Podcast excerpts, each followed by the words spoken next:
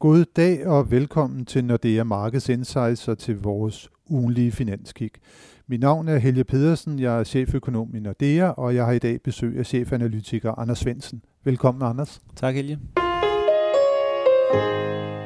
De finansielle markeder har været i vent og se humør i denne uge. Begivenheden, som man har set frem til, er det årlige Fed-symposium i Jackson Hole i Wyoming. Symposiet er blevet afholdt siden 1982 og tiltrækker centralbankchefer, akademikere og finansfolk fra hele verden. I år er det overordnede tema, hvordan man fostrer en global dynamisk økonomi, men de finansielle markeder er særligt fokuseret på de to taler, som henholdsvis Janet Yellen fra den amerikanske forbundsbank og Mario Draghi fra ECB skal holde. Men Anders, hvad er det egentlig for meldinger, som de finansielle markeder går og søger efter?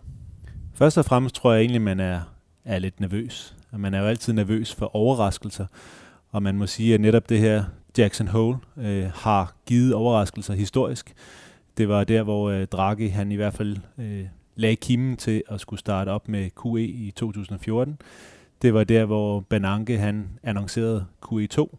Så der har været øh, tidligere eksempler på, at de her store centralbanker har brugt netop det her møde til at annoncere større ændringer. Og det er klart, hvis man sidder som, øh, som investor, øh, så, så vil man nødig få sådan en overraskelse, og derfor er det også helt naturligt, at markederne måske bare lige sådan øh, har taget en lille smule risiko af, eller investorerne har taget en lille smule risiko af op til, til sådan et møde her. Men altså, hvis vi snakker helt konkret, øh, så skal, skal Jellen jo først på i dag klokken 4, og så er Draghi øh, klokken 21.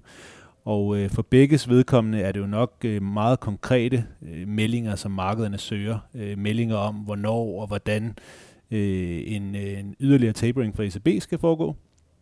Og også øh, om Draghi begynder at være nervøs for, at øh, euroen er blevet for stærk. Og, og for Jellen også en, en aftrapning af, af QE-programmet. Jeg tror egentlig ikke, at markederne får nogle af de svar, de søger. Nej, for nu sagde du før, at det var på Jackson Hole-møder, at det var, at de her kvantitative lempelser, de ligesom blev annonceret, eller man fortalte markederne, at man havde dem undervejs. Og det, som man altså nu går her og venter på, det er, hvad får vi af meldinger om, hvornår begynder man at trække det tilbage sådan for alvor.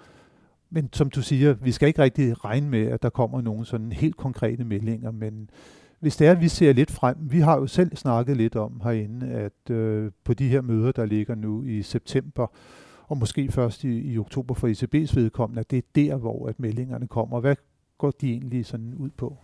Ja, altså først og fremmest, jeg tror egentlig, de er trætte af, at, at det her Jackson Hole skal være sådan noget, hvor man annoncerer øh, nogle store ændringer, fordi det er jo øh, reelt set et møde, hvor at, at centralbanken, øh, især Fed, som jo er den, der arrangerer det, har mulighed for at mødes med andre centralbanker, akademier osv. De er jo ikke interesserede i, at der er flere journalister, end der er øh, eksperter, og man ikke kan diskutere noget som helst, uden at, øh, at det kommer på, øh, på forsiden af alle steder, og det, der kommer markedsreaktioner ud af det. Så ECB har jo meldt klart ud, at der kommer ikke nogen politikændringer fra Draghi. Øh, men hvad er det helt konkret, de kommer til at melde ud? Jamen ECB skal jo, skal jo trappe ned. De har allerede trappet deres, øh, deres opkøbsprogram ned en gang, selvom øh, Draghi han, øh, han ikke vil kalde det tapering, så har de sådan set øh, startet deres tapering med at skalere ned fra 80 til 60 milliarder euro om, om måneden, og det skal de skalere yderligere ned. Og det skal de gøre herinde over øh, efteråret, og vi tror, der kommer en melding i, i oktober. Og grunden til, at det sådan er lidt presserende, det er jo fordi, at med de nuværende øh, Øh, kriterier, som ECB har sat op for deres opkøbsprogram, så løber de tør for aktiver, de rent faktisk kan købe inden for det nuværende program. Så enten så skal, så skal de annoncere noget nyt, og dertil økonomien er nu alt for stærk, og inflationen er også kommet, kommet pænt tilbage osv., eller også så bliver det nødt til at trappe ned. Når vi nu snakker nedtrapning fra ECB's side, en annoncering omkring det her i øh, oktober måned, og så en påbegyndelse i næste år, ikke? fordi at det nuværende program, det løber jo til og med december i år. Men hvornår vil de så være færdige med nedtrapningen? Hvad for et tempo er det, som, som vi regner med, at øh, nedtrapningen kommer til at foregå i? Ja, det kommer til at tage noget tid, det er helt sikkert. Og, og det, som, øh, som, som Draghi jo har været god til tidligere, det er netop, at hvis han... Øh, han skal lave de her store ændringer, så har han jo været rigtig god til at, at snakke markedet til rette. Så den, netop den første tapering her, den her fik han jo talt sig ud af, at det var tapering, og, og endte med egentlig at få, få markedet overbevist om, om hans sag. Men altså, vi tror sådan officielt, at de vil skal lære ned med, med 20 øh, og så 20 igen, og så er de færdige omkring midten af, af næste år.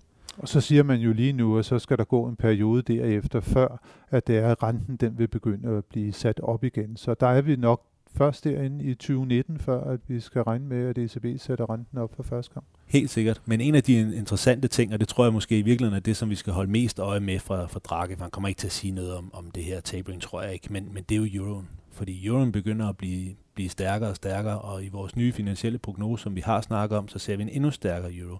Hvor er det smertegrænsen går for ECB, og de øh, tapering her, eller de her nedskaleringer, som de har lagt op til, hvor stor betydning får de egentlig for euroen? Fordi kan den ikke også blive for stærk, sådan så at ECB i virkeligheden er nødt til at revurdere deres måske initiale plan? Det tror jeg sagtens, at vi kan, kan risikere. Det bliver jo spændende at se, for på den måde, som øh, valutakursen spiller ind en for stærk euro, det vil jo give anledning til, at øh, inflationen i euroområdet, den kommer til at få sværere ved at nå op til de 2%, som man gerne vil have det.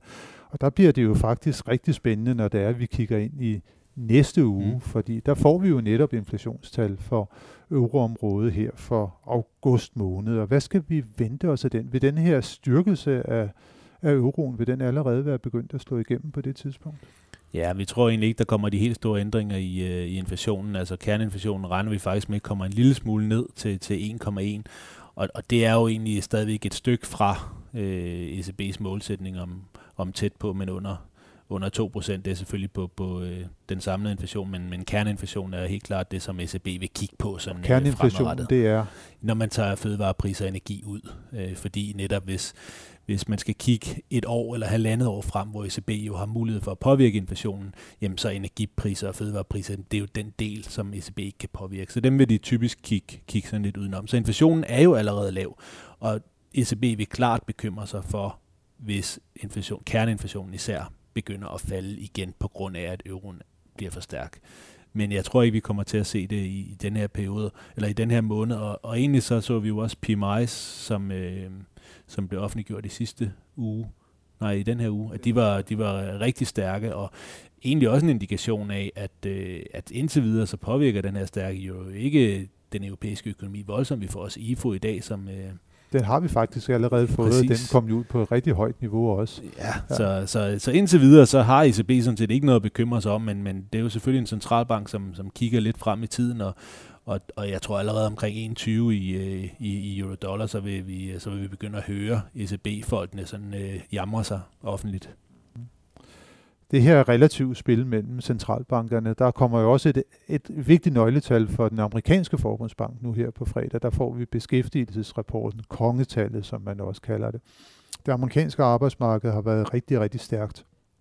I juli måned, der blev der skabt 209.000 nye jobs. Øh, hvad skal vi vente os af, af august måned? Ja, vi tror en lille smule, en lille smule lavere beskæftigelsesvækst.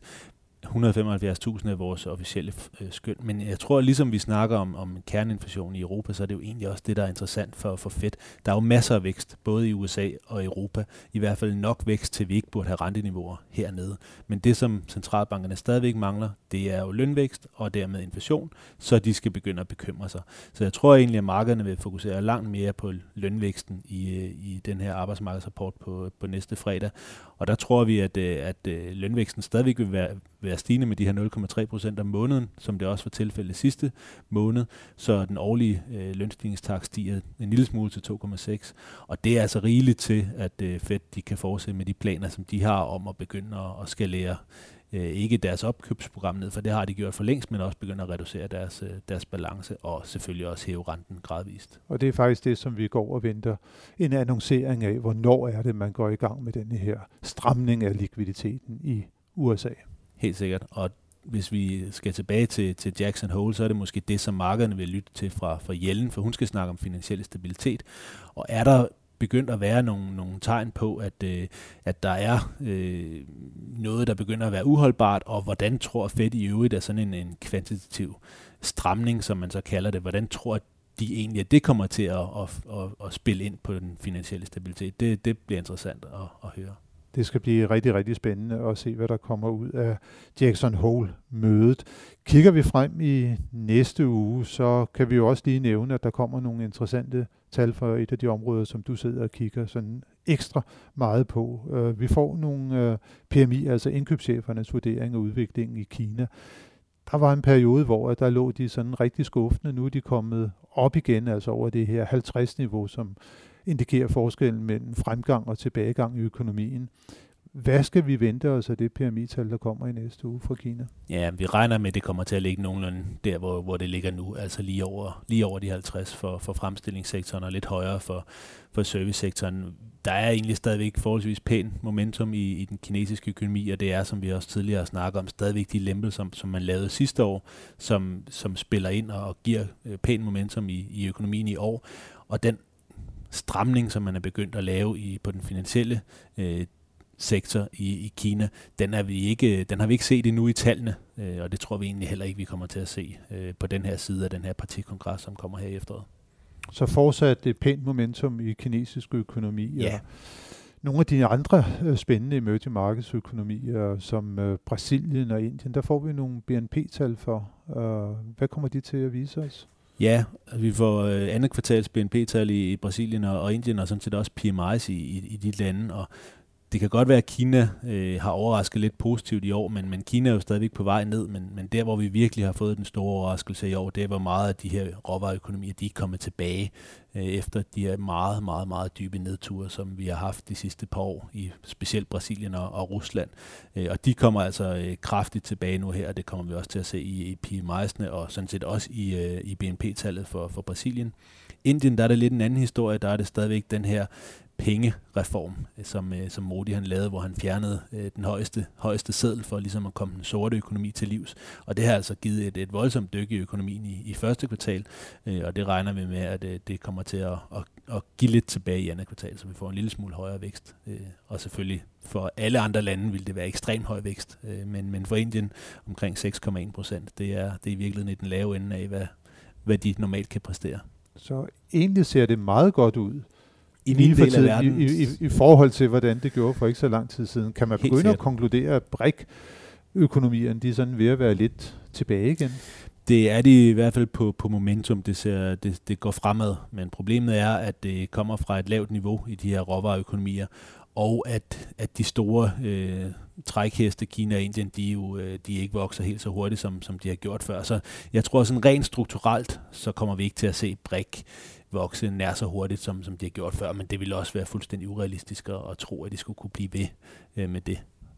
Det bliver super interessant at se, hvad næste uge kommer til at byde os, og som et kuriosum kan jeg også lige nævne, at vi herhjemme kommer til at se en finanslov for næste år blive præsenteret i næste uge. Det bliver øh, formentlig på torsdag, at den bliver fremlagt. Det ved vi ikke med sikkerhed endnu.